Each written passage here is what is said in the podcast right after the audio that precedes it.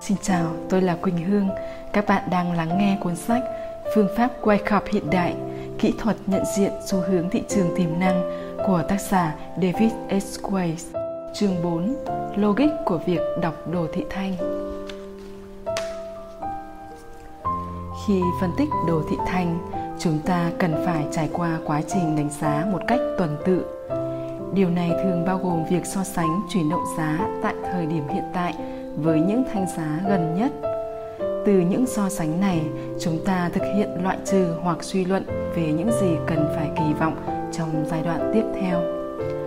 Dĩ nhiên, chúng ta luôn phải thừa nhận rằng bất cứ thứ gì cũng đều cũng có thể xảy ra. Thị trường mà ta đang xem xét có thể tạo các khoảng trống giá tăng hoặc giảm lớn đi kèm với một sự kiện tin tức bất ngờ nào đó. Những điều này là cực hạn của đường cong xác suất, tức là rất hiếm, nhưng chúng phải được chấp nhận như là một phần của công việc đầu cơ. Bài thực hành dưới đây thuần túy là trừu tượng, không có bất kỳ yếu tố thể hiện bối cảnh của thị trường như đường xu hướng, kênh, đường hỗ trợ hay kháng cự và khối lượng giao dịch được cung cấp. Hãy giả định hai việc sau mỗi thanh dọc đại diện cho một ngày và giá đang trong xu hướng giảm thanh đầu tiên là ngày a và thanh thứ hai là ngày B. Từ những thông tin nhỏ này, bạn kỳ vọng điều gì sẽ xảy ra vào ngày C? Sẽ luôn tồn tại hai cách diễn giải giống như một ly nước. Bạn vừa có thể nói nó đầy một nửa, vừa có thể nói là vơi một nửa và cả hai đều đúng. Nhưng kịch bản tốt nhất của bạn sẽ là gì? Sẽ có những thời điểm mà tình huống khá mập mờ. Nhưng bạn hãy xem xét biên độ dao động và vị trí giá đóng cửa của thành giá để rút ra kết luận. Đừng xem xét bài thực hành dưới đây như là khuôn khổ cứng nhắc để nghiên cứu các chuyển động giá trong tương lai. Chúng ta chỉ đang tập luyện nhằm xây dựng một bộ logic của sự kỳ vọng cho những ngày tiếp theo. Nó dựa theo sự quan sát và suy luận của bản thân tôi, bản thân bạn mà thôi. Hình 4.1 thăng 1 Kích thước của thanh A phản ánh đà giảm giá đang chiếm ưu thế, thể hiện bằng thanh giá lớn do giá đóng cửa ở vùng giữa biên độ giá ngày hôm đó. Chúng ta giả định rằng lực mua xuất hiện ở mức thấp nhất trong ngày. Vào ngày B, biên độ giá thu hẹp, cho thấy xu hướng giảm đã yếu đi. Đáy của ngày hôm đó chỉ thấp hơn đáy của ngày A một chút, với một cú bật nhỏ xuất hiện từ mức thấp nhất. Cuối cùng, giá đóng cửa ở vùng giữa biên độ giá ngày hôm đó cho thấy phe mua hiện diện ở quanh các ngưỡng giá thấp. Trong hai ngày liên tiếp, giá đóng cửa ở giữa biên độ giá trong ngày và cú trồi xuống ở ngày thứ hai bị rút ngắn. Nó cho thấy thị trường đang không sẵn sàng để giảm xuống các mức thấp hơn. Do đó, chúng ta nên kỳ vọng một nỗ lực tăng sẽ xuất hiện vào ngày C nếu nhịp tăng vượt qua đỉnh ngày B để rồi sau đó đảo chiều xuống thấp hơn đáy của ngày B, chúng ta có thể kỳ vọng thị trường sẽ tiếp tục yếu đi. Hình 4.1 thăng 2 có sự giảm giá mạnh vào ngày A và việc giá đóng cửa sát với mức đáy thấp nhất của ngày hôm đó, phản ánh một chiến thắng tuyệt đối của phe bán. Biên độ hẹp của ngày B khó diễn giải hơn. Có phải ý nghĩa của nó là phe bán không thể đẩy giá xuống thấp hơn hay ý nghĩa của nó là phe mua xuất hiện và hấp thụ hết toàn bộ lượng bán. Vị trí đóng cửa của giá cung cấp cho chúng ta một bằng chứng bởi vì giá đóng cửa sát đáy ngày B và thấp hơn đáy ngày A. Chúng ta có thể phỏng đoán rằng phe bán vẫn đang kiểm soát thị trường. Nếu giá đóng cửa tại đỉnh cao nhất của ngày hôm đó, kết quả có thể đã nghiêng về tăng giá.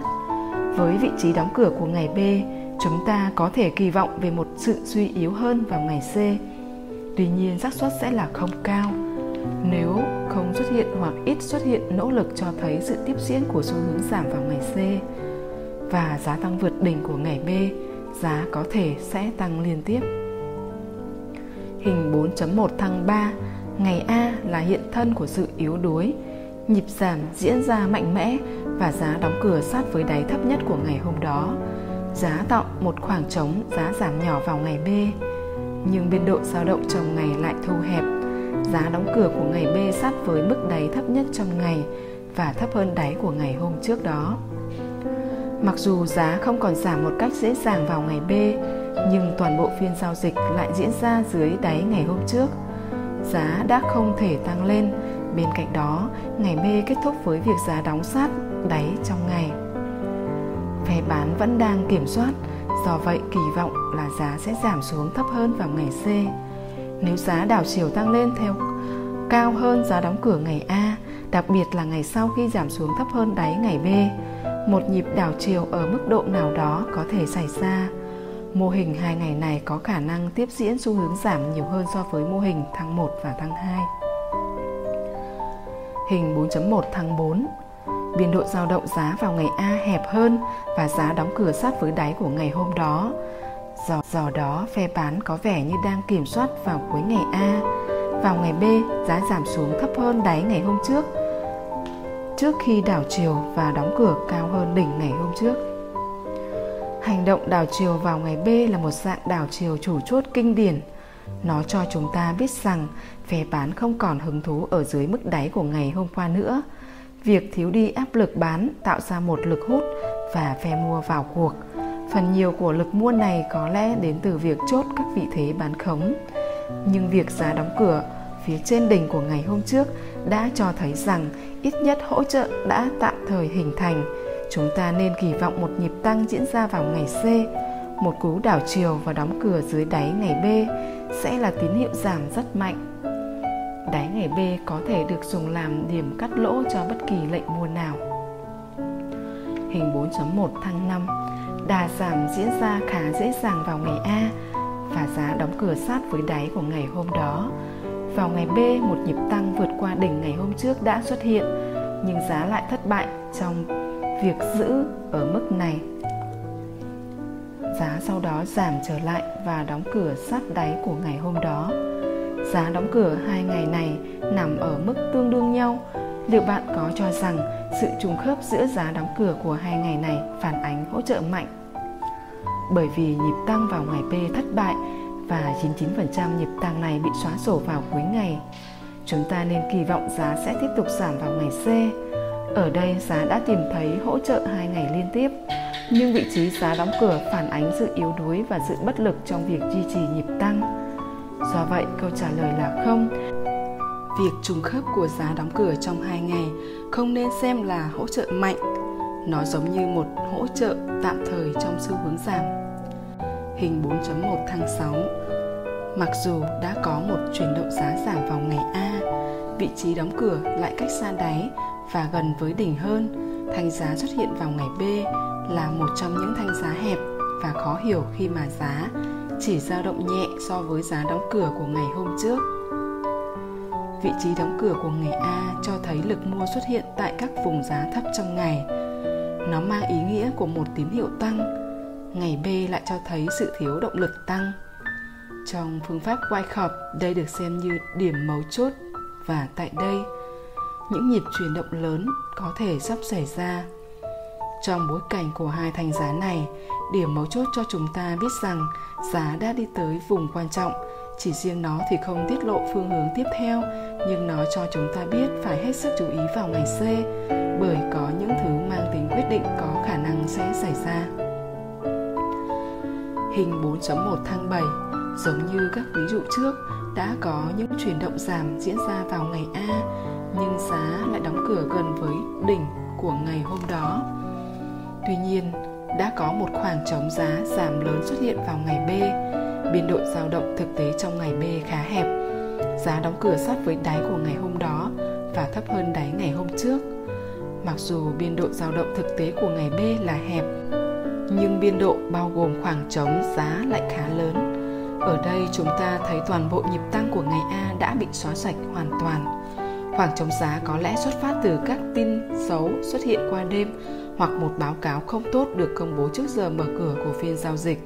Hãy để ý chuyển động giá nhỏ diễn ra sau thời điểm mở cửa với khoảng trống giá. Nó cho thấy một hành động có tính chất giảm khi phe mua thiếu nỗ lực để đẩy giá lên.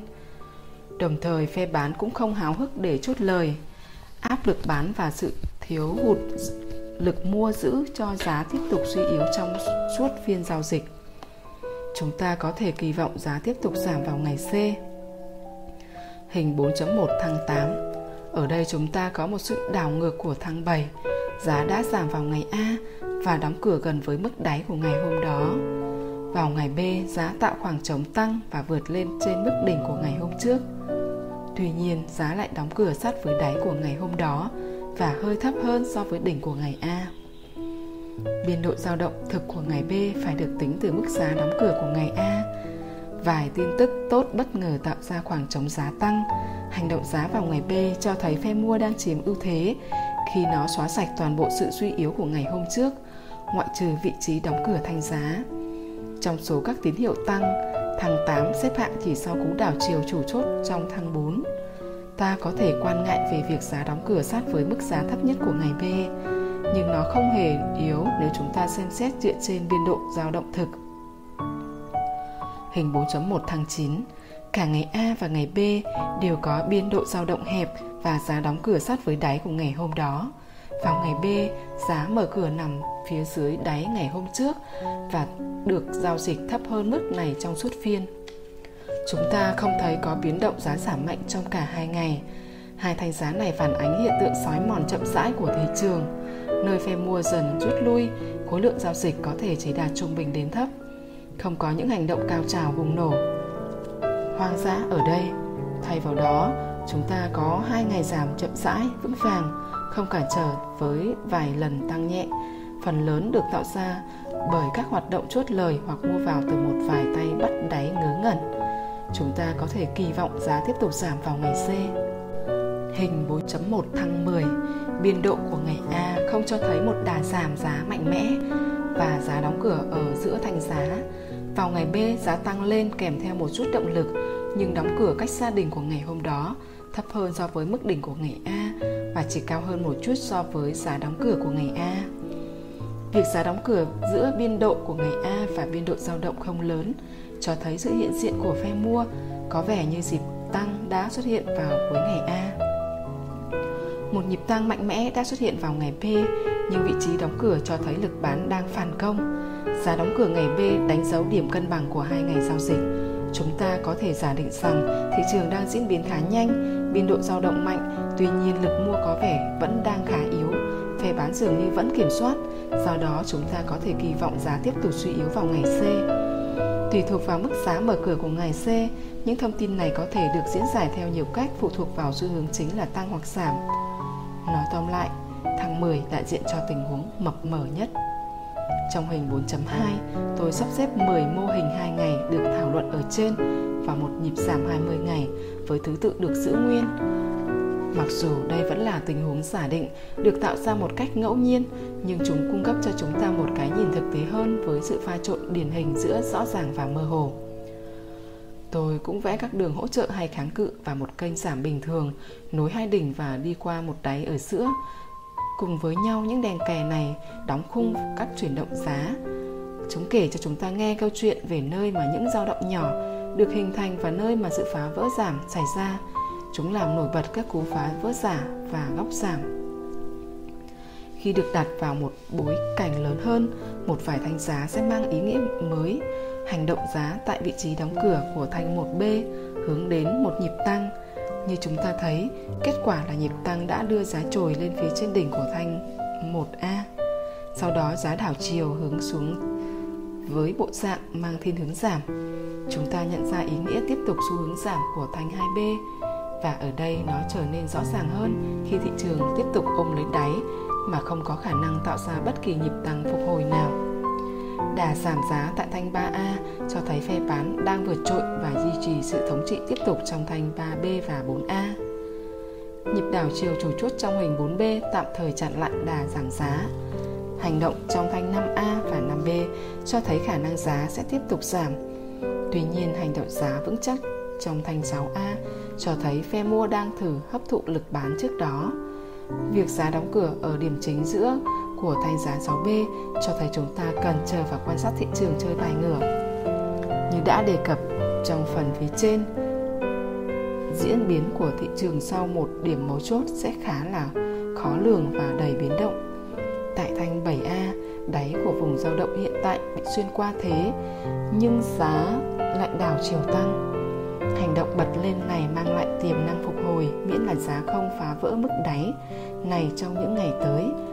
Tuy nhiên, một tin tức không được tốt đã xuất hiện trong đêm và tạo ra khoảng trống giá giảm lớn tại thời điểm mở cửa của thanh 7B. Một lần nữa, hệ quả mang lại là khuynh hướng giảm chiếm ưu thế và gia tốc giảm xuất hiện trong thanh 8A. Khi chúng ta nhìn vào ngày 8B đứng riêng lẻ trong bài tập nhận định hai ngày ở phía trên, sự phục hồi mang lại khả năng tăng. Tuy nhiên, trên đồ thị này, chúng ta thấy thanh giá 8B chỉ như là một nỗ lực đẩy giá lên trên đường hỗ trợ trước đó. Vị trí đóng cửa của 8B cảnh báo rằng nỗ lực này đã thất bại, biên độ dao động hẹp trong 9A và 9B phản ánh sự khó khăn của chuyện động giá và gợi ý một nhịp kiểm chứng thứ hai xuống đáy gần nhất.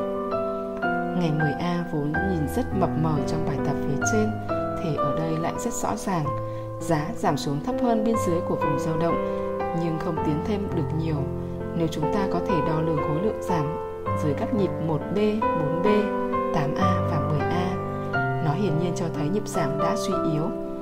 Vị trí đóng cửa của 10A nằm ở giữa biên độ dao động của ngày hôm đó và trên giá đóng cửa của 9B. Chúng ta nên đặt kỳ vọng giá sẽ tăng sau nhịp này. Vào ngày cuối cùng, ngày 10B, giá tăng vượt qua đường xu hướng giảm. Tuy nhiên, nó không giải quyết được nhiều vấn đề bởi giá đã đóng cửa gần với mức thấp nhất của ngày hôm đó. Mặc dù vậy, giá đã được vượt qua đỉnh của ba thanh giá trước đó và đóng cửa cao hơn một chút. Nếu chỉ có ít áp lực giảm trong thanh 11A, có thể giá sẽ vào bệ phóng và chuẩn bị cho một nhịp tăng lớn hơn. Cho tới hiện tại, chúng ta đã đề cập tới xu hướng giá, cú bật, cú trồi, sự hấp thụ và những cú trồi bị rút ngắn. Chúng sẽ được thảo luận xuyên suốt các chương sắp tới. Khối lượng giao dịch là nguyên liệu còn thiếu. Để kết hợp chủ đề với khối lượng giao dịch vào thảo luận này, tôi đã vẽ thêm một biểu đồ thể hiện khối lượng giả định vào dưới các thanh giá. Bởi vì những đồ thị này được vẽ thủ công, nên khoảng cách giữa các ngày không được nhiều lắm Mặc dù biểu đồ thiếu sự chính xác về mặt đồ họa, nhưng nó sẽ bổ sung cho những nhân tố mà chúng ta đã thảo luận phía trên. Trước khi đi vào chi tiết, tôi muốn nói một vài lời về khối lượng giao dịch, thứ đo lường lực. Chúng ta so sánh lực hoặc nỗ lực của phe mua và phe bán với phần thưởng, lượng giá tăng hoặc giảm để xác định phe nào đang thống trị và để nhận diện các dấu hiệu của sự thay đổi sắp xảy ra trong xu hướng. Việc diễn giải khối lượng giao dịch thường được tiết giảm dưới dạng một bộ công thức chung chung giá và khối lượng cùng tăng bằng khuynh hướng tăng giá tăng và khối lượng giảm bằng khuynh hướng giảm. Giá giảm và khối lượng tăng bằng khuynh hướng giảm. Giá và khối lượng giảm bằng khuynh hướng tăng. Nhưng những công thức này quá đơn điệu. Chúng không nắm bắt được các sắc thái của hành vi giá hay khối lượng. Chúng chỉ đóng vai trò là một hướng dẫn thô sơ. Ví dụ có vài trường hợp giá tăng nhưng khối lượng giao dịch lại giảm. Điều này là do chỉ có một ít nhà giao dịch muốn đặt cược chống lại xu hướng tăng mạnh. Ngược lại, nhiều khi giá giảm với khối lượng cạn dần do phe mua đầu hàng hoặc bỏ cuộc. Việc tăng hoặc giảm với khối lượng cực lớn thường là biểu hiện của các hành động cao trào hoặc hành động ngăn chặn. Các nhịp tăng hoặc giảm với khối lượng cực thấp thường là biểu hiện của sự kiệt sức. Rất nhiều xu hướng bắt đầu với sự xuất hiện đột ngột của khối lượng giao dịch. Chúng đóng vai trò là nguồn năng lượng, sự thúc đẩy của một nhịp biến động lớn hơn sau nhịp bùng nổ đầy năng lượng đầu tiên, khối lượng thường suy yếu dần. Dưới đây là một miêu tả mang tính hùng biện của Wyckoff về lực của thị trường. Thị trường giống như một bánh xe đang quay một cách chậm rãi. Bất kể là bánh xe sẽ quay theo hướng ban đầu, đứng yên hay quay ngược lại, chúng phụ thuộc hoàn toàn vào lực tiếp xúc với trục quay và vành lăn. Ngay cả khi không còn sự tiếp xúc, không còn bất cứ điều gì ảnh hưởng tới đường đi của nó bánh xe vẫn sẽ giữ lại động lực từ lực tác động gần nhất và xoay cho đến khi nó đứng yên hoặc thay đổi theo các tác động khác khối lượng giao dịch được diễn giải tốt nhất khi kết hợp với biên độ giá và vị trí giá đóng cửa. Trong hình 4.3, dấu hiệu giảm của cú trồi lên và đảo chiều giảm trên thanh 2A được nhấn mạnh bởi áp lực bắn phản ánh thông qua khối lượng giao dịch lớn. Cú phá vỡ xuống trên thanh 3A nơi chúng ta thấy có đà giảm và giá đóng cửa gần với mức đáy thấp nhất của ngày hôm đó đã kể một câu chuyện mang thiên hướng giảm giá. khối lượng giao dịch lớn khi giá giảm xuống thấp hơn mức hỗ trợ cho thấy lực bán đã vượt qua lực mua. Trên thanh 3B và 4A, giá trượt xuống thấp hơn với khối lượng trung bình. Tại đây, khối lượng giao dịch thấp đi kèm với việc giá đóng cửa gần với mức thấp nhất trong ngày cho thấy sự thiếu hụt lực cầu. Khối lượng lớn trong thanh 4B cho thấy khả năng sẽ có một nhịp đảo chiều chủ chốt. Thế nhưng khối lượng đã không cho thấy sự tích cực của lực cầu trong thanh 5A, 5B và 6A. Khi giá chỉ tăng và giảm trong một biên độ hẹp. Một nỗ lực bán lớn trên thanh 7A đã bị thấp thu bởi phe mua khi giá phục hồi. Nỗ lực đẩy giá xuống mạnh nhưng hiệu quả không cao, gợi ý rằng phe mua đang dần chiếm ưu thế. Sau đó, tin xấu tác động vào thị trường trên thanh 7B, tạo một khoảng trống giá giảm xuống dưới đáy cũ. Lực bán đạt đỉnh vào thanh 8A, nhưng việc giá đóng cửa gần với mức thấp nhất trong ngày, cảnh báo giá còn có thể giảm xuống các mức thấp hơn.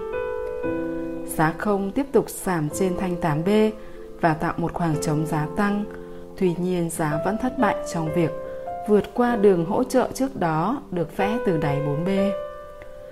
Đường hỗ trợ trước đó đã đóng vai trò như một kháng cự, nhưng chúng ta không thể bỏ qua sự thật rằng khối lượng giao dịch vào ngày tăng này là lớn thứ hai so với các ngày tăng khác trên đồ thị. Bạn có thể xây dựng một câu chuyện rằng phe mua đã bắt đầu xuất hiện dưới vỏ bọc của khối lượng giao dịch cao trào trên thanh 8A. Khi thị trường ai cũng muốn bán, lực mua thường không bị phát hiện.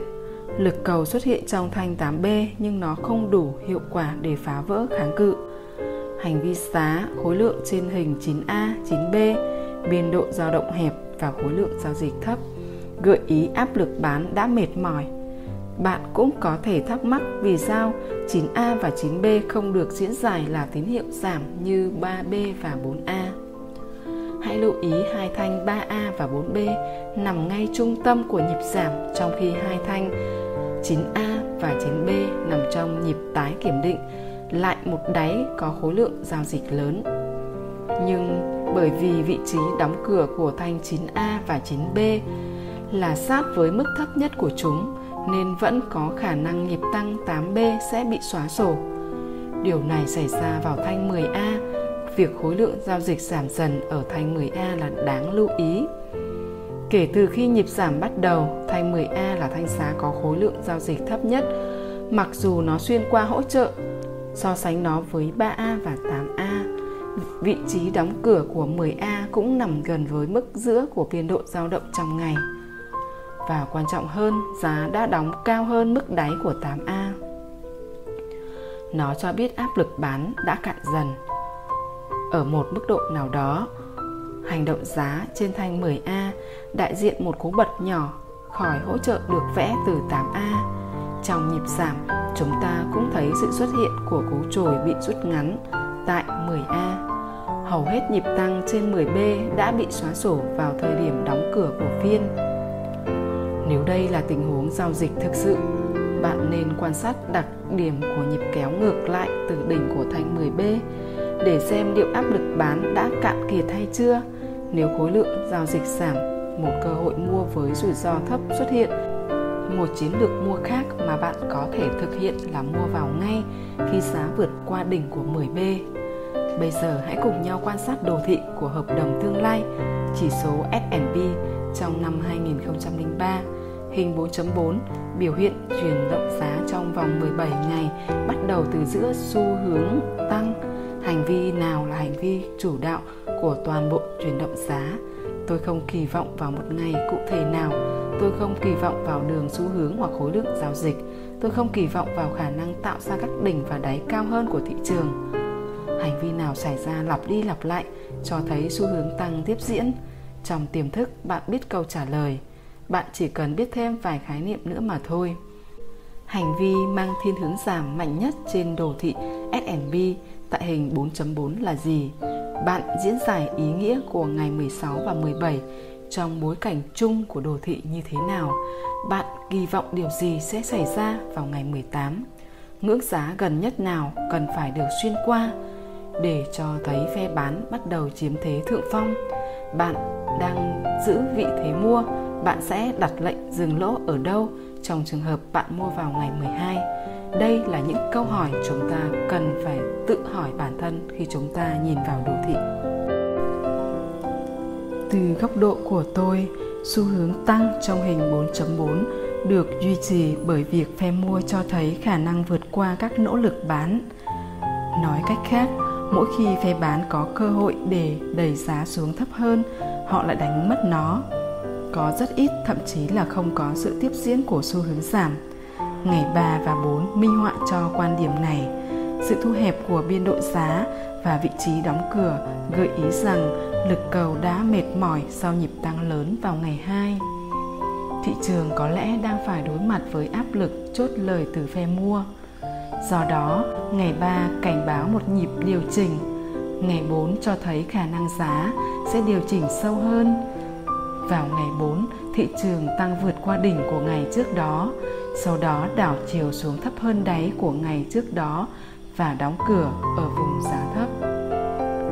Lợi thế lúc này đang dần chuyển sang phía phe bán. Thế nhưng sự thiện thiếu tiếp diễn vào ngày 5 cho thấy lực mua mới xuất hiện và xu hướng tăng phục hồi. Sau khi giá tăng trong ngày 5 và 6, các nhà giao dịch chốt lợi nhuận một lần nữa. Hãy chú ý tới vị trí đóng cửa của ngày 6. Nó nói rằng thị trường đang đối mặt với lực bán, sự thiếu tiếp diễn của lực bán vào ngày 7 thiết lập sân khấu cho một đợt mua mới. Một lần nữa, chúng ta lại thấy thị trường phải đối mặt với lực bán vào ngày 10 và nó được phản ánh qua vị trí giá đóng cửa. Hành vi mang tính giảm mạnh nhất xảy ra vào ngày 11 khi hầu hết mức tăng của ba ngày trước đó bị xóa sạch. Tuy nhiên, phe bán một lần nữa thất bại trong việc lợi dụng thời điểm dễ tổn thương của thị trường.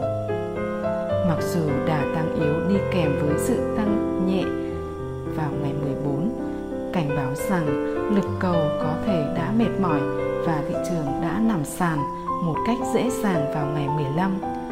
Nhưng lực bán lại không được duy trì khi giá tăng vọt và tạo đỉnh mới vào ngày 16. Điều này mang đến cho chúng ta câu hỏi về ngày 16 và 17, không phải là về diễn biến đơn lẻ mà trong bối cảnh của cả đồ thị. Cú phá vỡ vào ngày 10 và 11 có thể được ví như vết thương của người lính. Nó không phải là một chấn thương nặng, nhưng nó cần thời gian để phục hồi. Do đó, thị trường nghỉ ngơi hoặc nén lại trong một vùng dao động. Sự cân bằng giữa lực cung và lực cầu thay đổi vào ngày 16 ở đây thị trường cho thấy đà tăng mạnh, giá đóng cửa lên đỉnh cao nhất trong ngày hôm đó và đó cũng là mức giá cao nhất trên đồ thị. Nó cho thấy khả năng hướng tăng sẽ tiếp diễn thêm một lần nữa. Và vé mua đang thống trị thị trường. Tuy nhiên, ngày 17 đã xảy lên những quan ngại nhất định. Có rất ít sự tiếp diễn của xu hướng tăng, biên độ dao động trong ngày hẹp. Giá đóng cửa tại vùng giữa của biên độ dao động ngày hôm đó Điều này cảnh báo lực cầu có thể đã bắt đầu cạn kiệt. Một biên độ giá hẹp trong một nhịp tăng lên đỉnh mới là không nên bị bỏ qua bởi nó thường xuyên dẫn đến sự sụt giảm sau đó. Vào ngày 18, hình 4.5, chỉ số S&P thất bại trong việc vượt qua đỉnh ngày hôm trước và giảm xuống thấp hơn cả đáy của ngày 17 Giá đóng cửa làm dịu đi thông điệp, giảm giá bằng việc kết thúc ở giữa biên độ dao động trong ngày và chỉ thấp hơn một chút so với giá mở cửa. Chúng ta vẫn phải quan ngại với sự tiếp tục của một phiên giao dịch với biên độ dao động hẹp này, bởi nó gợi ý một cú trồi có thể sẽ xảy ra, sẽ có những tranh cãi ở chiều hướng ngược lại cho rằng thị trường đang trong giai đoạn hấp thụ trong nhịp tái kiểm định ngưỡng kháng cự trước đó, phe mua phải hấp thụ lượng thanh khoản được tạo ra bởi những người chốt các vị thế mua thực hiện vào ngày 10. Hành động chốt lời những vị thế mua ở các ngưỡng thấp hơn và lực bán khống bị hấp dẫn bởi việc giá đang ở sát vùng đỉnh.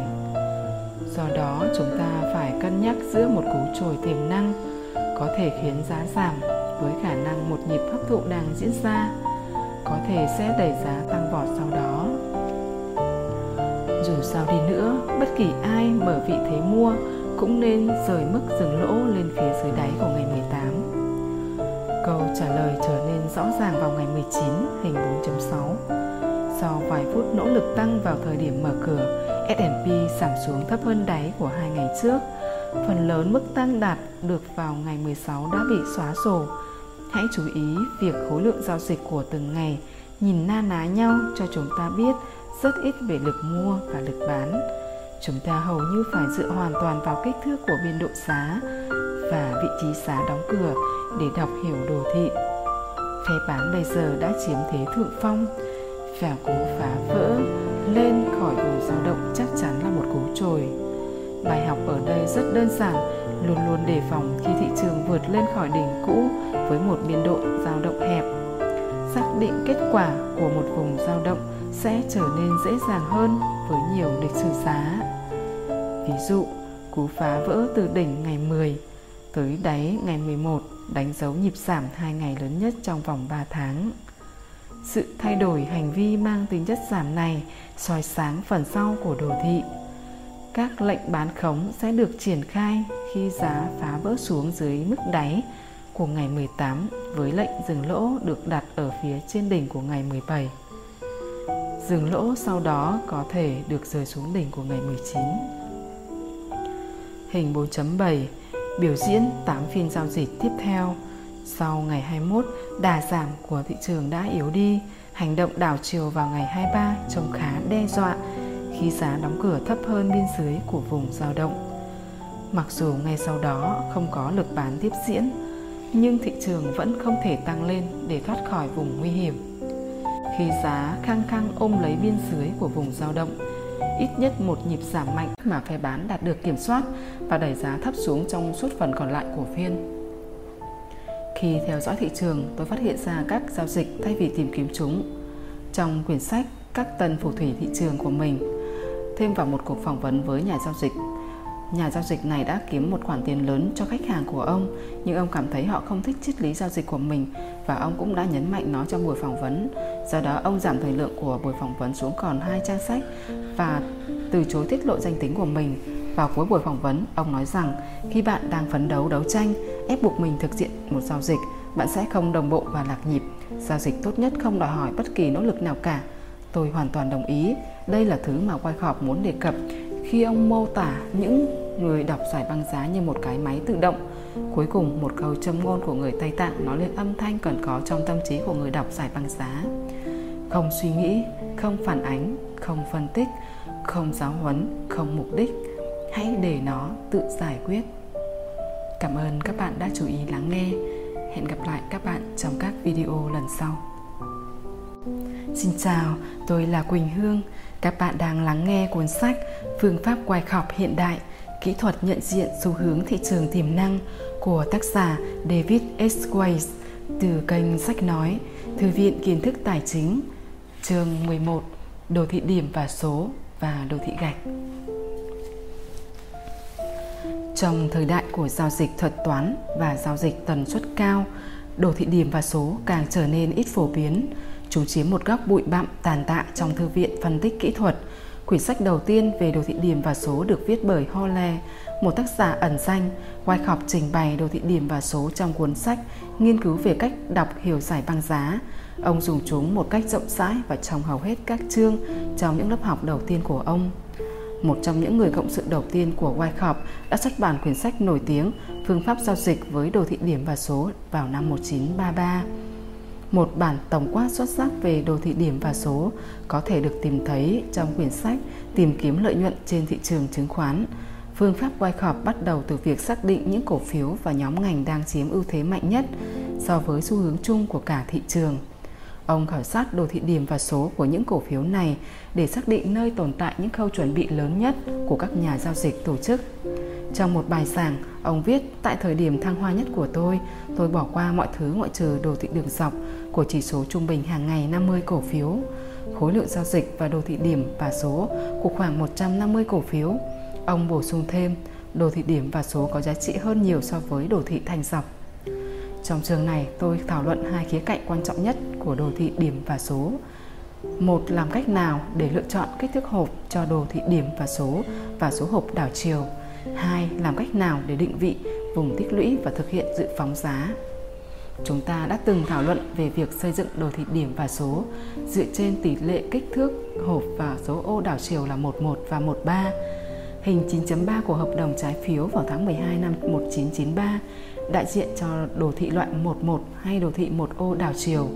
Hình 9.12 minh họa đồ thị loại 13 hoặc 3 ô đảo chiều. Trong hình 9.2, tôi sử dụng một dạng đồ thị ít thông dụng đó là đồ thị tỷ lệ 12 Vũ khí của Wyckoff là đồ thị một điểm tương đương với kích thước hộp 1 đô la cho mỗi cổ phiếu.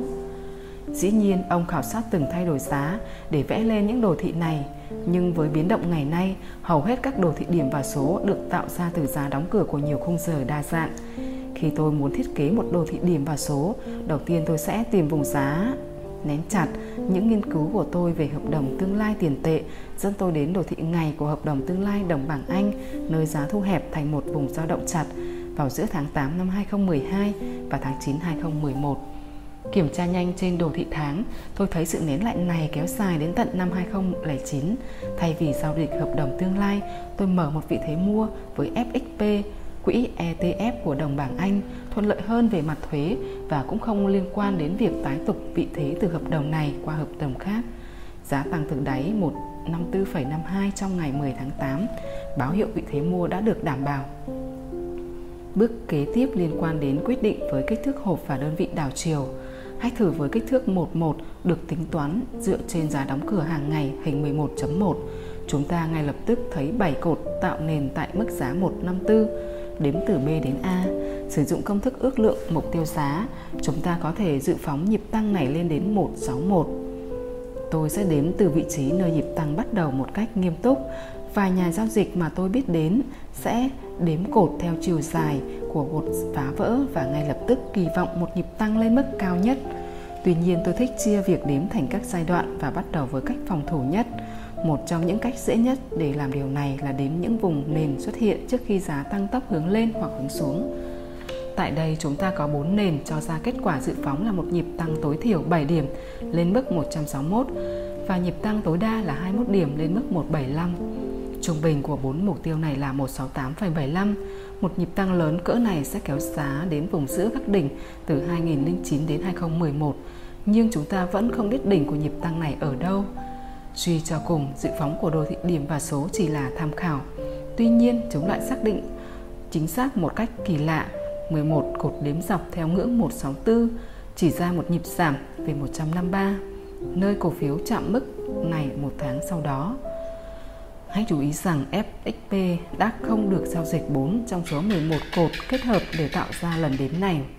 Sau khi cổ phiếu giảm nhiều hơn 7 đô từ mức giá 164, rõ ràng là chúng ta nên đếm rộng hơn.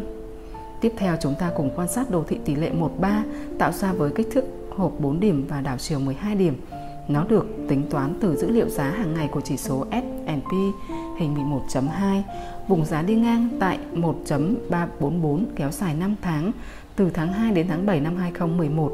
Nó dự phóng một nhịp giảm về 1.100, vượt qua đáy thực sự chỉ 8 điểm.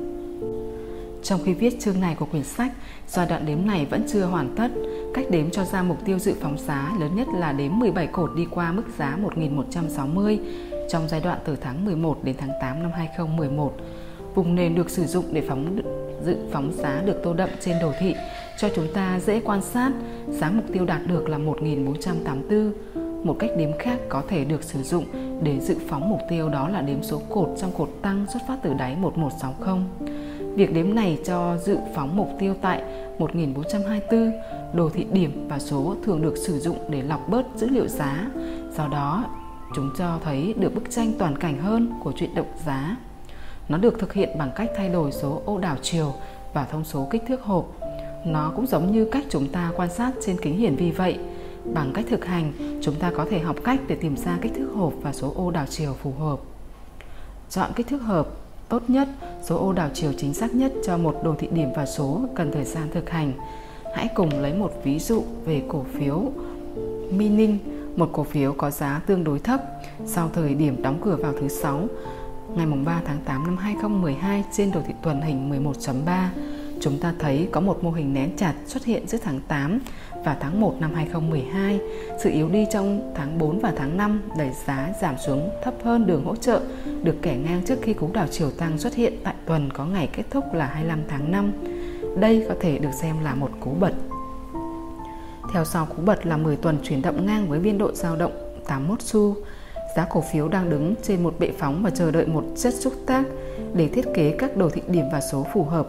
Tôi bắt đầu với dữ liệu ngày bởi chúng tạo ra các mô hình chặt chẽ hơn. Một đồ thị tỷ lệ 11 có lẽ vẫn sẽ ổn những nhưng kích thước này chỉ là 6% giá cổ phiếu. Phần trăm nhỏ hơn sẽ cho thấy nhiều hành động giá hơn nhưng cái chúng ta cần vẫn là sự phù hợp. Tuy nhiên, chúng ta sẽ vẫn thử và thay đổi thông số nếu cần. Như những gì đã đề cập, đồ thị 0,25 nhân 1 trên hình 11.4 cho thấy nhiều dấu hiệu không thỏa mãn.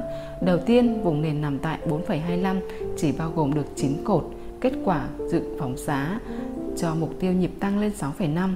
Đây là kết quả tốt nhưng nó không tương xứng với lượng thời gian mà giá chuyển động ngang. Thứ hai, đáy tháng 1 năm 2012 không xuất hiện bởi đồ thị này được xây dựng từ giá đóng cửa hàng ngày nên nó lọc ra các đỉnh và đáy xuất hiện trong ngày.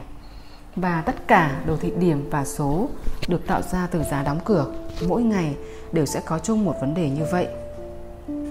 Đồ thị trên hình 11.5 sẽ được cấu thành bằng một cách khác. Nó sử dụng kích thước hộp nhỏ hơn và số ô đảo chiều lớn hơn được tính toán từ giá đóng cửa mỗi giờ. Bất kỳ ai quen thuộc với đồ thị điểm và số sẽ thích những thiết lập như thế này. Tại đây chúng ta thấy ba giai đoạn riêng biệt tạo ra mục tiêu là 7,15, 8,5 và 11,2 theo tuần tự. Wyckoff sẽ nhìn vào đồ thị này và giải thích cách các nhà vận hành tích lũy cổ phiếu trong suốt giai đoạn 8 tháng. Nhà vận hành là một thuật ngữ chung nói về nhóm người, nội bộ và nhóm lợi ích lớn. Những người sẽ kiếm lợi nhuận bằng việc tích lũy những phân phối cổ phiếu nhằm chuẩn bị trước cho những chiến dịch lớn.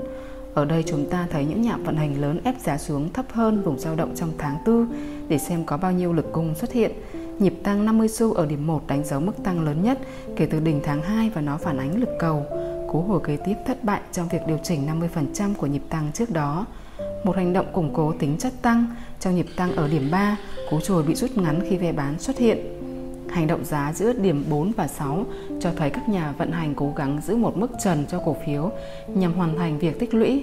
Từ đáy ở điểm 6, cổ phiếu tiếp tục được họ nắm giữ khi dao động giá thu hẹp và giá tăng dần dần. Tôi không hề nghi ngờ những lực lượng lớn này vẫn đang hoạt động trên thị trường ngày nay, nhưng những hoạt động của họ không phải là nơi mà tôi tập trung sự chú ý. Việc đếm số cột tạo nên nền giá ở mức 4,45 trong hình 1.5 được chia nhỏ thành 3 giai đoạn – Nền AB bao trùm các chuyển động giá từ đầu tháng 8 đến cuối tháng 6. Nền AC tính từ cú phá vỡ xuống vào 10 tháng 4 và nền AD bao gồm toàn bộ chuyển động giá từ đáy ngày 11 tháng 1 năm 2012. Đồ thị được thể hiện đến hết ngày 25 tháng 12 năm 2012 và sau đó là một nhịp cắt cánh mạnh mẽ rời khỏi vùng dao động. Hakla tạo đỉnh và nhịp tăng cuối ở mức 6,94, chỉ 20 xu dưới mục tiêu dự phóng từ nền AB nếu cổ phiếu giữ vững trên 4,45 trong nhịp hồi tiếp theo. Mục tiêu đếm lớn hơn có thể sẽ được thỏa mãn trong tương lai. Hình 11.6 là giá trái phiếu chính phủ kỳ hạn 5 năm tháng 3 năm 2011. Đây là một trong những ví dụ tôi thích nhất. Bức giá tối thiểu của hợp đồng này là 0,25 trên 32 có giá trị 7,8125 đô. Chúng ta sẽ sử dụng đồ thị điểm và số với kích thước hộp là 0,25 trên 32 và số hộp đảo chiều là 2. Nói một cách khác đây là đồ thị với tỷ lệ 1-2. Nó được xây dựng từ giá đóng cửa mỗi 3 phút. Tại đây thời lượng của từng cột được vẽ lên đồ thị. Bạn hãy quan sát cách mà mức giá tại đáy được thiết lập vào đầu buổi sáng tại 11715,5 bị xuyên thủng trong nhịp bán tháo về đáy thấp nhất. Nhịp giảm đầu tiên bao gồm 8 hộp diễn ra trong 33 phút. Nhịp thứ hai kéo dài 6 hộp trong 18 phút. Nhịp thứ ba giảm 3 hộp chỉ trong 6 9 phút bạn có thể thấy biên độ dao động đang thu hẹp dần và thời gian ngắn lại một cách chính xác như những gì xảy ra trên đồ thị sóng. Nó phản ánh sự suy yếu của đà giảm và thời gian để diễn ra các chuyển động giảm cũng ngắn hơn. Trên con đường dẫn tới đỉnh của ngày hôm đó, hầu hết các sóng giảm chỉ tồn tại 3 đến 9 phút, ngoại trừ hai sóng kéo dài 15 đến 18 phút. Cả hai sóng giảm này đều chỉ đảo chiều hai hộp và chúng lại kể cho chúng ta nghe câu chuyện khác Giá tăng mạnh mẽ trong suốt 24 phút lên đến đỉnh 11724,75 bởi vì chúng vượt qua giới hạn trên cùng của đồ thị vẽ tay này nên toàn bộ sóng tăng bị cắt ngắn lại. Đây là thời lượng lớn nhất so với các sóng tăng tính từ thời điểm giá bắt đầu tăng từ đáy. Đây là một dấu hiệu cho thấy hành động cao trào. Nhịp giảm tiếp theo lấy lại một lượng nhỏ bước tăng trước đó, nhưng thời lượng 36 phút nổi bật lên là thời gian giảm lớn nhất. Hãy tưởng tượng xem toàn bộ thời gian này trôi qua mà thị trường không có khả năng hồi lại. Tôi nghĩ Wyckoff sẽ nói rằng những nhà vận hành đang cố gắng hỗ trợ thị trường nhằm mở thêm nhiều vị thế bán hơn. Đây là một sự thay đổi mang tính chất giảm rõ ràng trong hành động giá và làm tiền đề dẫn đến nhịp giảm lớn nhất trong ngày. Lưu ý rằng nó chỉ kéo dài 6 phút khi có những tin xấu liên quan tới lãi suất kho bạc. Nhịp tăng cuối cùng diễn ra trong một mô hình tạo đỉnh kéo dài 9 phút trước khi giá giảm mạnh trong 36 phút tiếp theo. 19 cột được thiết lập dọc theo ngày dự phóng một nhịp giảm về 11713.25, giá chạm mục tiêu bảo thủ tại 11715.25 được tính từ đỉnh cao nhất trong ngày. Trái phiếu kho bạc kỳ hạn 5 năm là một phương tiện giao dịch xuất sắc cho các nhà giao dịch có vốn nhỏ hoặc thiếu kinh nghiệm. Bởi tỷ lệ đòn bẩy thấp và khối lượng giao dịch lớn, các nhà giao dịch lớn phải giao dịch với kích thước lớn khiến cho các dao động giá nhỏ hơn trở nên có giá trị hơn. Có một điều mà tôi muốn lưu ý đó là chúng ta có thể chuyển đổi thông số thời gian trên đồ thị xuống dưới giống như khối lượng. Một người bạn của tôi đã tạo ra một chỉ báo vẽ thời lượng của từng cột dưới dạng biểu đồ tần suất đặt phía dưới chuyển động giá. Hình 11.7 cho thấy chỉ báo này trên đồ thị điểm và số của hợp đồng giá bạc tháng 12 năm 2012 được tạo ra từ giá đóng cửa mỗi phút tại thời điểm khởi đầu phe mua đang chiếm thế thượng phong và đã có cơ hội để tiếp tục. Tuy nhiên, sự thiếu hụt đà tăng cùng với đợt giảm mạnh ở điểm 3 cho thấy phe bán đang mạnh hơn. Giá bạc sau đó đi ngang trong vòng 50 phút tiếp theo cho đến khi lực mua xuất hiện tại điểm 4, nơi giá giữ vững mà không có bất kỳ cột đảo chiều ba xu nào xuất hiện trong vòng 25 phút. Những nhà giao dịch có quan điểm tăng giá cho rằng phe mua đang hấp thụ lực bán và giá phải tiếp tục tăng cao hơn. Tuy nhiên điều đó đã không diễn ra, giá bạc đã lưỡng lự trong vòng 17 phút tiếp theo và chuyển động ngang cho tới điểm 5, nơi thời gian tăng chỉ kéo dài tầm 4 phút. Bởi sự bất lực trong việc duy trì đà tăng giá của thị trường tại điểm 4, chúng ta biết rằng nó đang va phải lực cung. Sóng giảm ở điểm 6 trong 25 phút tiếp theo xóa đi câu chuyện về một xu hướng tăng. Phe bán duy trì áp lực của họ tại điểm 7 thêm 36 phút nữa với cú phá vỡ xuống dưới đáy của cột X tại điểm 4, lượng bán đổ xô ra khiến giá tiếp tục giảm xuống các mức thấp hơn trong thời ngắn. Sử dụng công thức đếm nền, vùng nền được tạo ra tại vùng 34,51 dự phóng một nhịp giảm về 33,85. Trước khi tiếng chuông đóng cửa thị trường vang lên, hợp đồng tương lai giá bảng tháng 12 chạm mốc 33,92. Giữa các đáy tại điểm 3 và 7, giá bạc được giao dịch trong 3 tiếng 21 phút. Hành động tại điểm 7 đang kể một cách cụ thể về việc phải bán tiếp tục giữ áp lực trong 36 phút. Hay hai cột được hình thành trong giai đoạn này. Điều này cho phép chúng ta dễ dàng phân tích hơn là đồ thị với 201 thanh giá một phút. Khả năng lọc chuyển động giá là một trong những lợi ích tốt của đồ thị điểm và số, nhưng tôi không biết cách nào để xác định thời lượng và khối lượng cho từng cột. X hoặc O trừ phi đồ thị được vẽ bằng tay, đồ thị Renko mang lại khả năng này khiến nó trở thành sự kết hợp hoàn hảo cho giải băng giá và đồ thị điểm và số. Tôi nghĩ Wyckoff chưa bao giờ biết đến đồ thị Renko, nhưng ông biết lợi ích của nó sẽ thu hút sự chú ý của ông. Nếu bạn đọc qua các quyển sách viết về đồ thị Renko, bạn sẽ thấy những ghi chú như sau được nhắc đi nhắc lại nhiều lần. Những người Nhật phát minh ra đồ thị Senko khoảng một thế kỷ trước. Nó được tổng hợp bởi những viên gạch hay Renga. Nó cho thấy hỗ trợ và kháng cự cực kỳ tốt và nó chỉ phản ánh giá mà không liên quan gì đến thời gian và khối lượng. May mắn thay, đồ thị Genco được vi tính hóa, nó cung cấp khối lượng và thời lượng của từng viên gạch. Bởi điều này, khối lượng sóng có thể được thêm vào biên giới dao động của đồ thị Genco. Chúng tiến đến gần nhất với việc tái tạo đồ thị đọc giải băng giá của Wyckoff, ngoại trừ việc ông không trình bày thời gian giữa các sóng. Đồ thị Senko cũng giống với đồ thị điểm và số, chúng lọc bỏ đi phần lớn các chuyển động giá nhiễu và mơ hồ thường xuất hiện trên các đồ thị thanh. Cấu tạo của biểu đồ Senko được miêu tả trong hình 11.8. Hãy giả định rằng chúng ta đang nhìn về một viên gạch tăng với kích thước khoảng 1 trên 1 đô viên gạch. Một viên gạch tăng đã hoàn thiện đang dừng lại ở mức giá 10 đô. Để hình thành một viên gạch tăng nữa, giá cổ phiếu sẽ phải được giao dịch lên trên mức 11 đô để đảo chiều xu hướng và hoàn thiện một viên gạch giảm. Giá cổ phiếu phải giảm 1 đô từ đáy của viên gạch trước về mức 8 đô. Trước khi viên gạch hình thành, giá có thể di chuyển trong biên độ 2,5 đô. Viên gạch mới có thể kéo dài đến 50 phút hoặc hơn trước khi hoàn thiện. Trong suốt khoảng thời gian này, một đồ thị thanh 5 phút có thể mang đến thông điệp hỗn hợp khiến một nhà giao dịch đóng giao dịch sớm hoặc hoàn toàn bỏ qua chuyển động tiếp theo. Vì lý do này, đồ thị Genco mang lại sự bình yên cho tâm trí. Chúng giảm bớt số lượng quyết định cần được thực hiện, sự cộng dồn thời gian để hoàn thiện mỗi viên gạch xuất phát từ kích thước gạch và tốc độ giao dịch. Chuyển động giá nhanh sẽ khiến một số viên gạch chỉ tồn tại vài giây. Trong những trường hợp khác, một viên gạch có thể kéo dài bất tận khi giá không thể vượt qua các ngưỡng hỗ trợ hay kháng cự của viên gạch trước đó. Hãy nghĩ về viên gạch một điểm của S&P nằm giữa 1190 và 1191, giả định rằng nó là viên gạch mới nhất trong một tiến trình tăng. Trong giai đoạn hình thành viên gạch tiếp theo, giá có thể dao động giữa 1191,75 và 1189,25, 2,5 điểm bao lâu cũng được cho đến khi mức 1192 hay 1189 chính thức đạt đến. Theo một cách tự nhiên, nếu kích thước gạch là 0,5 điểm, thời gian hình thành từng viên gạch sẽ ngắn hơn và sẽ có nhiều gạch hơn xuất hiện. Một viên gạch 3 điểm chắc chắn sẽ kéo dài lâu hơn và mất nhiều thời gian hơn để hoàn thiện. Một nhà giao dịch trong ngày, trong thị trường ngoại hối hay hợp đồng tương lai tiền tệ có thể sử dụng viên gạch có trị giá 5 pip, trong khi một nhà giao dịch theo bước sóng có thể sử dụng viên gạch có trị giá 20 pip. Một trong những tính năng khác biệt của Genco là nó không bị trói buộc bởi giới hạn thời gian. Điều này cũng đồng thời đúng với các sóng trên đồ thị Genco. Hình 11.9 là đồ thị Genco 5 pip của hợp đồng tháng 12 năm 2011 của đồng đô la Úc vào ngày 5 tháng 9. Tại đây chúng ta thấy mô hình hai đỉnh kéo dài 50 phút, khối lượng 855 hợp đồng trong viên gạch tại đỉnh thứ hai là khối lượng lớn nhất tại thời điểm đó. Nó chỉ hình thành trong 7 phút. Ở viên gạch tăng tiếp theo, khối lượng mở rộng đến 1.270 hợp đồng và được tạo thành trong 21 phút. Nó dùng hết toàn bộ thời gian đó mà không thể tiến thêm được bao xa.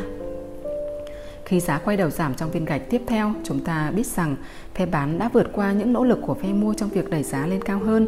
Nói một cách khác là phe bán đã bán tại giá cao, họ không bán ở mức giá mua mà bán cho những người sẵn sàng mua ở giá cao hơn. Điều này giống với hành động phân phối mà Wyckoff quan sát được trong đồ thị đọc giải băng giá của ông. Nỗ lực mua thất bại trong việc đưa giá lên cao hơn và nó được theo sau bởi một lượng bán thậm chí còn lớn hơn. Trong viên gạch giảm tiếp theo, tại đây một cuộc đấu tranh kéo dài 22 phút diễn ra với dấu hiệu cạn cầu xuất hiện sau viên gạch tăng cuối. Phe bán dường như đang ở vị thế mạnh hơn. Nếu lại có một viên gạch giảm nữa mở ra, ưu thế sẽ nghiêng hoàn toàn về phe bán và vị thua bán nên được thực hiện. Lệnh dừng lỗ sẽ được đặt phía trên đỉnh của viên gạch tăng cuối cùng. Trong khoảng 90 phút, giá hợp đồng đạt mức 1.01103. Giờ hãy nhìn vào hình 11.10, tôi gần như chắc chắn đó là đồ thị của mã cổ phiếu đầu tháng 9 năm 2011, kích thước viên gạch vào khoảng 20 xu. Kể từ đáy phiên giao dịch trước giờ mở cửa, tất cả các đáy hình thành sau đó đều nằm ở ngưỡng cao hơn. Hãy chú ý đến khối lượng giảm lớn và thời lượng giảm trong viên gạch 1, 3 và 6. Thông điệp của nó là gì? Nó giống hệt thông điệp của chúng ta nhìn thấy trong hình 11.6, nơi trái phiếu chính phủ kỳ hạn 5 năm dùng hết lần lượt 15 phút và 18 phút cho hai cú hồi nhỏ trị giá 2 tích. Có một ai đó đang mua vào. Ở cổ phiếu TVIX, ba viên gạch này đánh dấu sự tích lũy. Wyckoff đã mô tả dạng tích lũy dưới ví dụ này thay vì vài mô hình tĩnh mang tính định sẵn. Chúng ta chỉ cần hình dung như sau. Tại điểm 3, cổ phiếu dùng hết 20 phút khi khối lượng tăng lên 200,000 và sau đó giá tăng 60 xu. Tại điểm 6, khối lượng là hơn 250.000 trong 90 phút và cổ phiếu một lần nữa từ chối giảm xuống thấp hơn. Cú hồi với khối lượng thấp ở điểm 7 đặt cổ phiếu vào bệ phóng. Còn một chiều khác của đồ thị này mà chúng ta cần quan sát, từ đáy của điểm 3, 9 sóng được đếm từ nhịp giảm ngoài cùng bên trái, nhân 9 với 0,2 và cộng vào đáy để có mục tiêu là 41,6. Do đó, đồ thị Senko có thể được sử dụng như đồ thị điểm và số để tính dự phóng giá. Trải nghiệm đầu tay của tôi với đồ thị Senko liên quan đến việc sẽ vẽ các sóng theo chiều dọc để chúng nhìn giống như đồ thị điểm và số. Điều này làm cho đường tích lũy trông nổi bật hơn. Tuy nhiên không lâu sau, một trong những học viên của tôi đã nghĩ ra việc thêm cả khối lượng và thời gian vào bên trong viên gạch. Hình 11.11 thể hiện chuyển động giá của hợp đồng chỉ số S&P tháng 11 năm 2012 vào ngày 25 tháng 9 năm 2012 Đồ thị này được xây dựng với các viên gạch có kích thước 0,75 điểm. Con số phía bên trên trong viên gạch là khối lượng giao dịch, thời gian là con số phía dưới, khối lượng sóng và thời lượng được điền vào tại các điểm xoay của sóng. Kết quả là chúng ta có một đồ thị tương tự như đồ thị đọc giải băng giá mạnh mẽ. Với việc thêm thời gian vào từng viên gạch, nó siêu việt như tất cả những gì Wyckoff đã từng xây dựng. Viên gạch trên đỉnh mất 15 phút để hình thành và khối lượng giao dịch tăng lên tới 35.000. Nỗ lực lớn này thất bại trong việc giữ giá tiếp tục tăng. Do đó chúng ta có thể đặt nghi ngờ về việc cung đã vượt qua lực cầu. Hai viên gạch tiếp theo kéo dài 43 phút với khối lượng tổng là 86.000. Rõ ràng là chỉ số S&P đã gặp phải lực cung vào con sóng tăng cuối. Sóng giảm lớn đầu tiên rời khỏi vùng đỉnh có khối lượng 189.000 hợp đồng và diễn ra trong 78 phút tiếp theo, đánh dấu sự bắt đầu của một cú phá vỡ lớn hơn.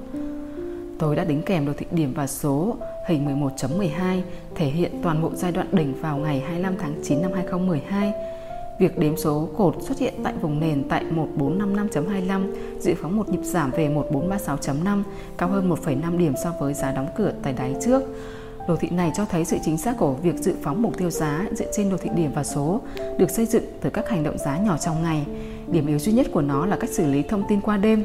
Bởi vì chuyển động giá chậm hơn vào ban đêm, số phút dành cho mỗi cột có thể trở nên lớn bất thường.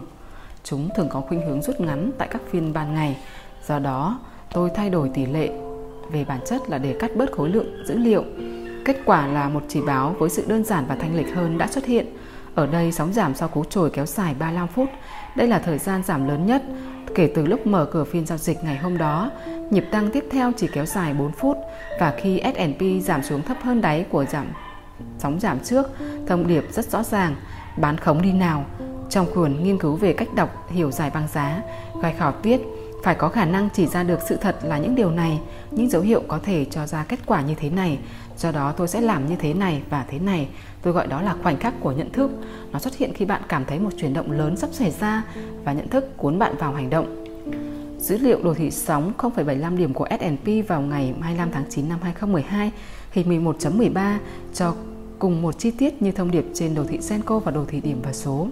Hãy nhìn vào cú trồi bị rút ngắn và nỗ lực lớn trong sóng tăng cuối.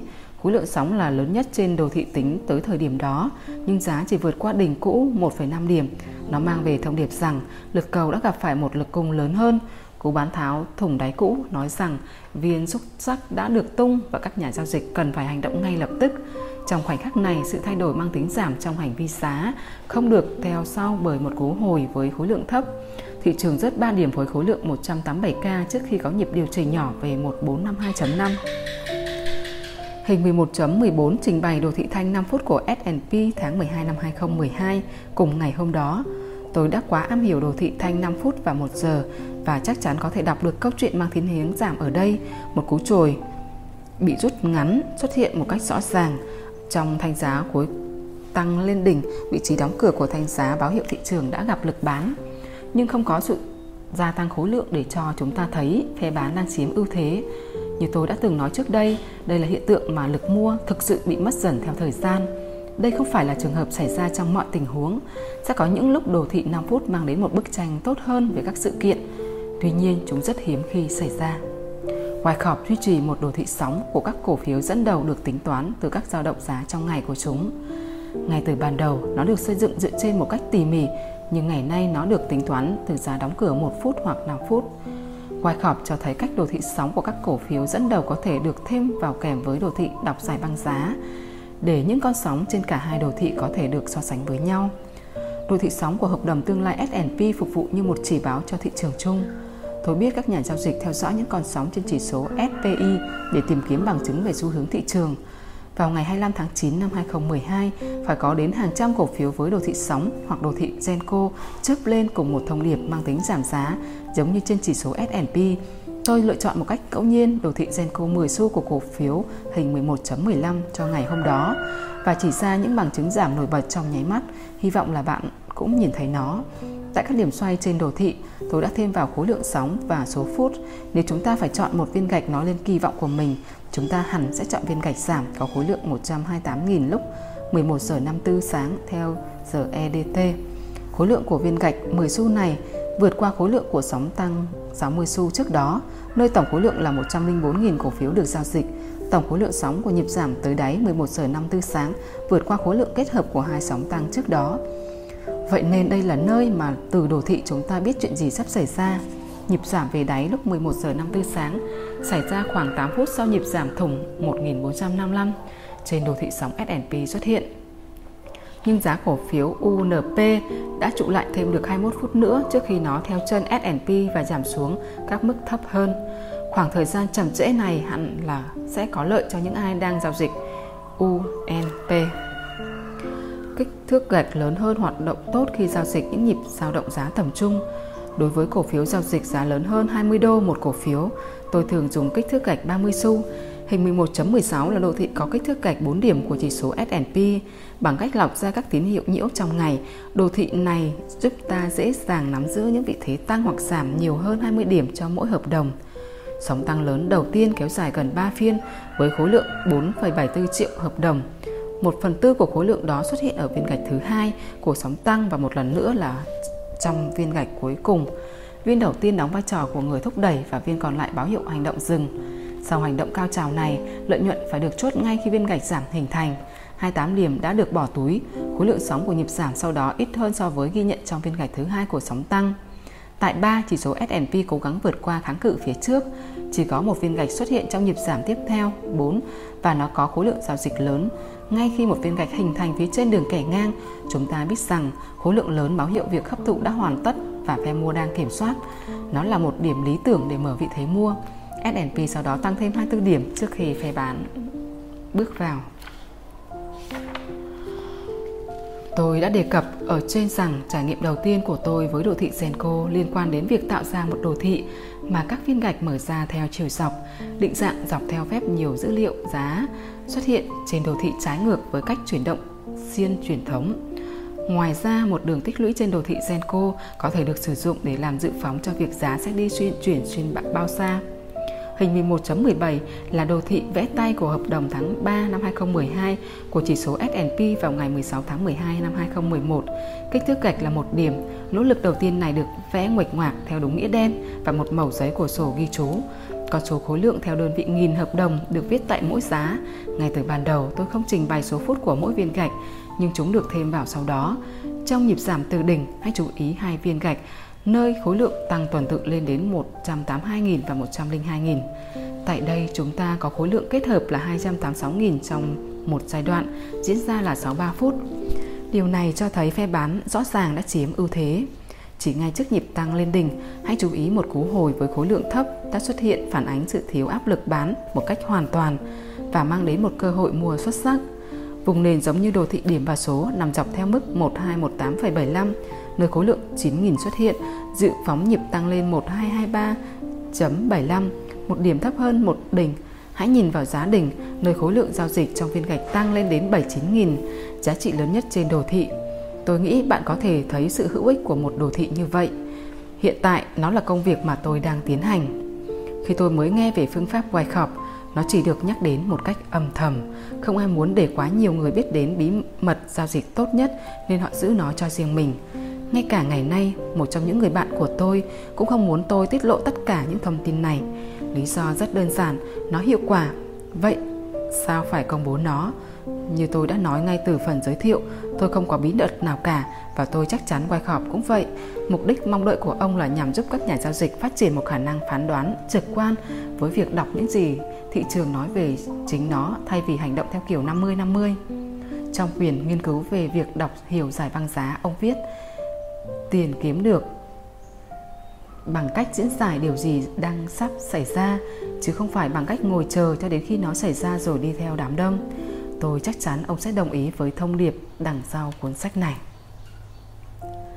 Cảm ơn các bạn đã chú ý lắng nghe. Hẹn gặp lại các bạn ở các video lần sau.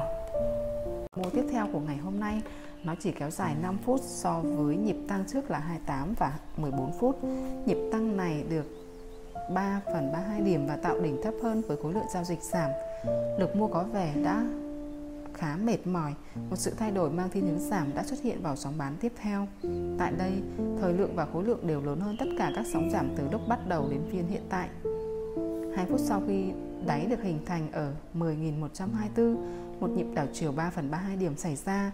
Hãy cùng quan sát tốc độ của nhịp tăng từ 10.124 lên 10.129. Trong 15 phút của sóng mua, giá tăng hoặc trụ ở đỉnh chỉ trong 3 phút. Dạng hành vi này phản ánh lực cầu yếu và ít sự hứng thú đối với trái phiếu. Thị trường hiện tại khá mong manh và đang đứng trước nguy cơ có một nhịp giảm lớn.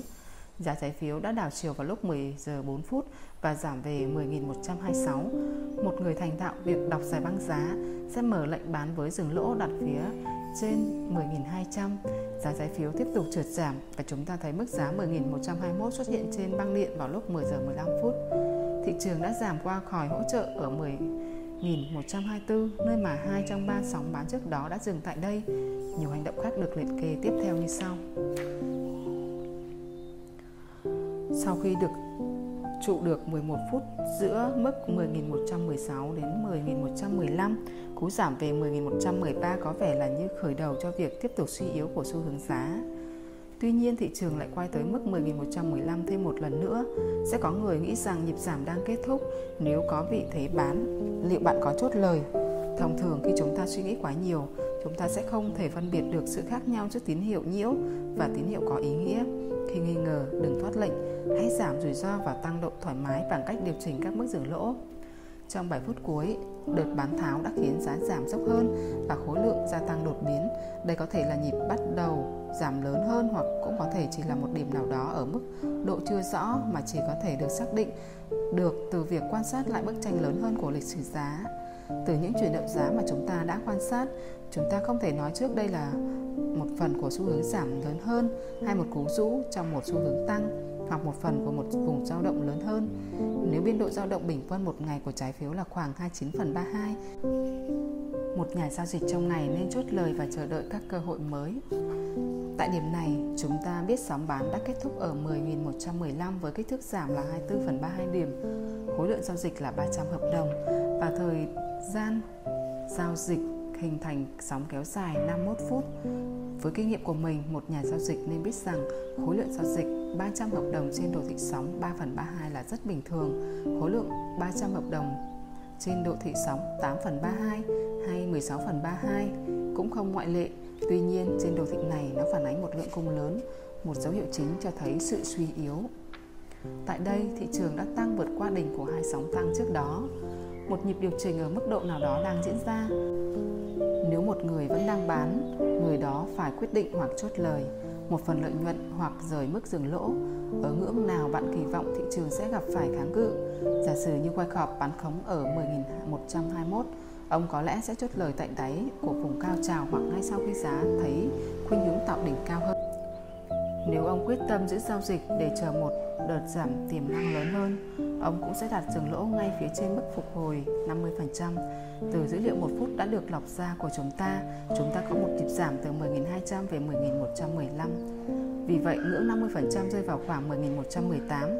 Nếu chúng ta sử dụng đỉnh và đáy thực sự là 10.201 và 10.105, chúng ta sẽ có ngưỡng 50% rơi vào tầm 10.119 nhưng liệu có bất kỳ mức hỗ trợ nào trong nhịp giảm trước đó, nơi chúng ta có thể đặt lệnh dừng lỗ ở phía trên? Không có bất kỳ mức nào xuất hiện trên đồ thị, nhưng dữ liệu trên giải băng giá cho thấy chuyển động ngang tới và lui giữa 10.116 và 10.115 nó có thể là kháng cự cho bất kỳ nhịp tăng phục hồi nào. Từ thông tin chúng ta có được liên quan tới việc đọc giải băng giá, chúng ta có một bức tranh về nơi kháng cự kỳ vọng có thể xuất hiện. Một sóng bán mới bắt đầu với cú đảo chiều này. Sóng mua cuối tăng 7 trên 32 điểm trong vòng 36 phút với khối lượng 71. Nó đã thất bại trong việc phục hồi về ngưỡng 50% của nhịp giảm lớn từ 10.200 về 10.105 và cũng không vượt qua được kháng cự giữa 10.116 và 10.115. Cho tới thời điểm hiện tại, sóng tăng này nhìn giống như một nhịp điều chỉnh và khối lượng thấp thừa xuất hiện trong một xu hướng giảm. Thị trường dường như đã chết hẳn tại 10.115 khi khối lượng trở nên teo tóp và chỉ còn 4 hợp đồng được giao dịch trong 6 phút. Trong nhịp tăng từ 10.105, sóng tăng khối đánh dấu sự thất bại đầu tiên trong việc tạo đỉnh cao hơn. Với việc sóng giảm khối không hấp dẫn được phe bán, thị trường đã sẵn sàng để tăng lên các mức cao hơn. Tuy nhiên, phe mua cũng không xuất hiện, cũng không có gì là bất thường đối với hiện tượng này. Khi các nhà giao dịch ở khung giờ miền Đông đã đi ăn trưa, có lẽ bạn đã từng nghe về một câu nói kinh điển trên thị trường Đừng bao giờ bán trong thị trường kém thanh khoản. Hình 9.9 kết, kết thúc vào lúc 12 giờ 15 Sóng bán này kéo dài 23 phút và có vẻ kéo dài hơn các sóng bán trước đó. Từ đáy 10.105 và nó cũng lớn hơn đáng kể so với những sóng mua trước đó. Tốc độ chậm rãi của nhịp giảm gợi ý rằng thị trường chỉ đang trôi một cách lững lờ. Từ đáy 10 1105, hành động giá cho thấy sự phục hồi với các mức tăng cao dần lên. Tuy nhiên, con sóng bán tiếp theo xuất hiện và nó kéo dài 40 phút. Liệu chúng ta có nên so sánh mức giảm 5 trên 32 điểm của nhịp bán này với mức giảm 24 phần 32 điểm của sóng giảm từ 10.129 về 10.105 trong 5 phút và từ đó giả định rằng áp lực bán đang giảm dần hay tốt hơn là chỉ đánh giá nhịp giảm này trong bối cảnh của nhịp tăng xuất phát từ 10.105 Câu trả lời rất rõ ràng, không hề có bất kỳ mối liên kết nào giữa hai sóng giảm này cả. Sóng đầu tiên là chủ đạo trên đồ thị, sóng thứ hai là một tín hiệu cho thấy phe bán tiếp tục chiếm ưu thế sau nhịp tăng thiếu nhiệt huyết từ mức 10.105. Thị trường mất 32 phút để tăng 4 trên 32 điểm với cùng khối lượng như của sóng bán cuối. Cho tới thời điểm này, thị trường đã thất bại để trở lại đỉnh cao trước đó ở 10.115. Như đã trình bày trong hình 9.10, sóng mua này đã kết thúc.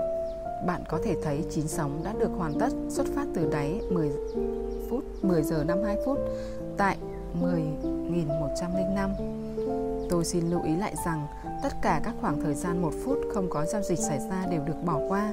Một giải băng 1 phút sẽ được để trống nếu không có giao dịch, còn trên đồ thị nó sẽ không được thể hiện. Hai sóng cuối kéo dài lần lượt 40 và 32 phút. Hãy lưu ý vùng tích lũy nhỏ được hình thành phía trên ngưỡng 10.115, nơi trái phiếu được giao dịch từ thời điểm 10 giờ 28 phút đến 10 giờ 44 phút. Sau khoảng thời gian ngắn duy chuyển ngang, xu hướng giảm dốc hơn và khối lượng giao dịch gia tăng khi giá giảm 10 trên 32 điểm về 10.105. Như chúng ta đã thảo luận trong phần đọc Hiểu đồ thị thanh, không có gì bất thường đối với một nhịp điều chỉnh kiểm định lại vùng giá mà trước đó nó đã tăng tốc với khối lượng giao dịch lớn. Do vậy, nhịp tăng từ 10.105 đã đưa giá quay lại kiểm định vùng giá mà phe bán lẫn lấn át phe mua.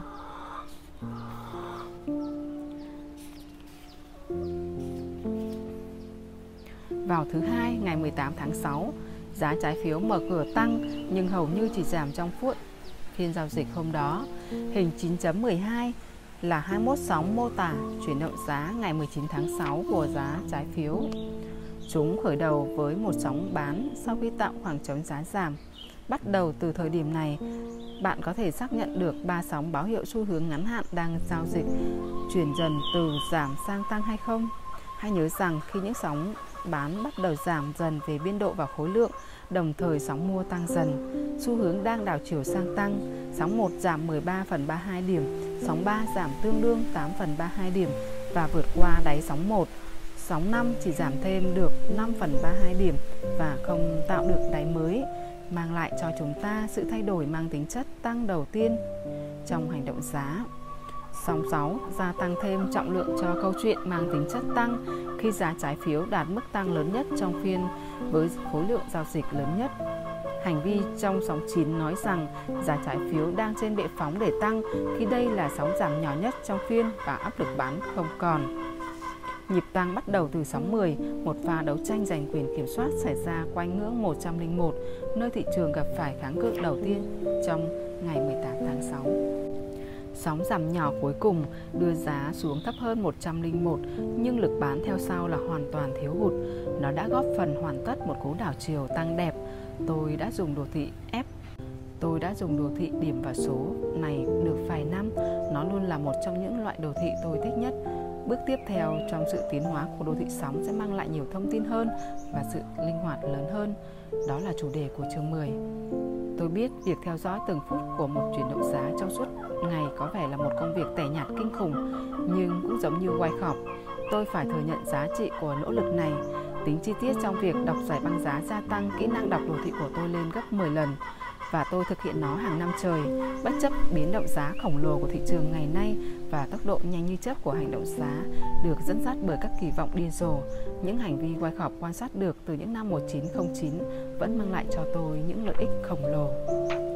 Cảm ơn các bạn đã chú ý lắng nghe. Hẹn gặp lại các bạn ở các video lần sau.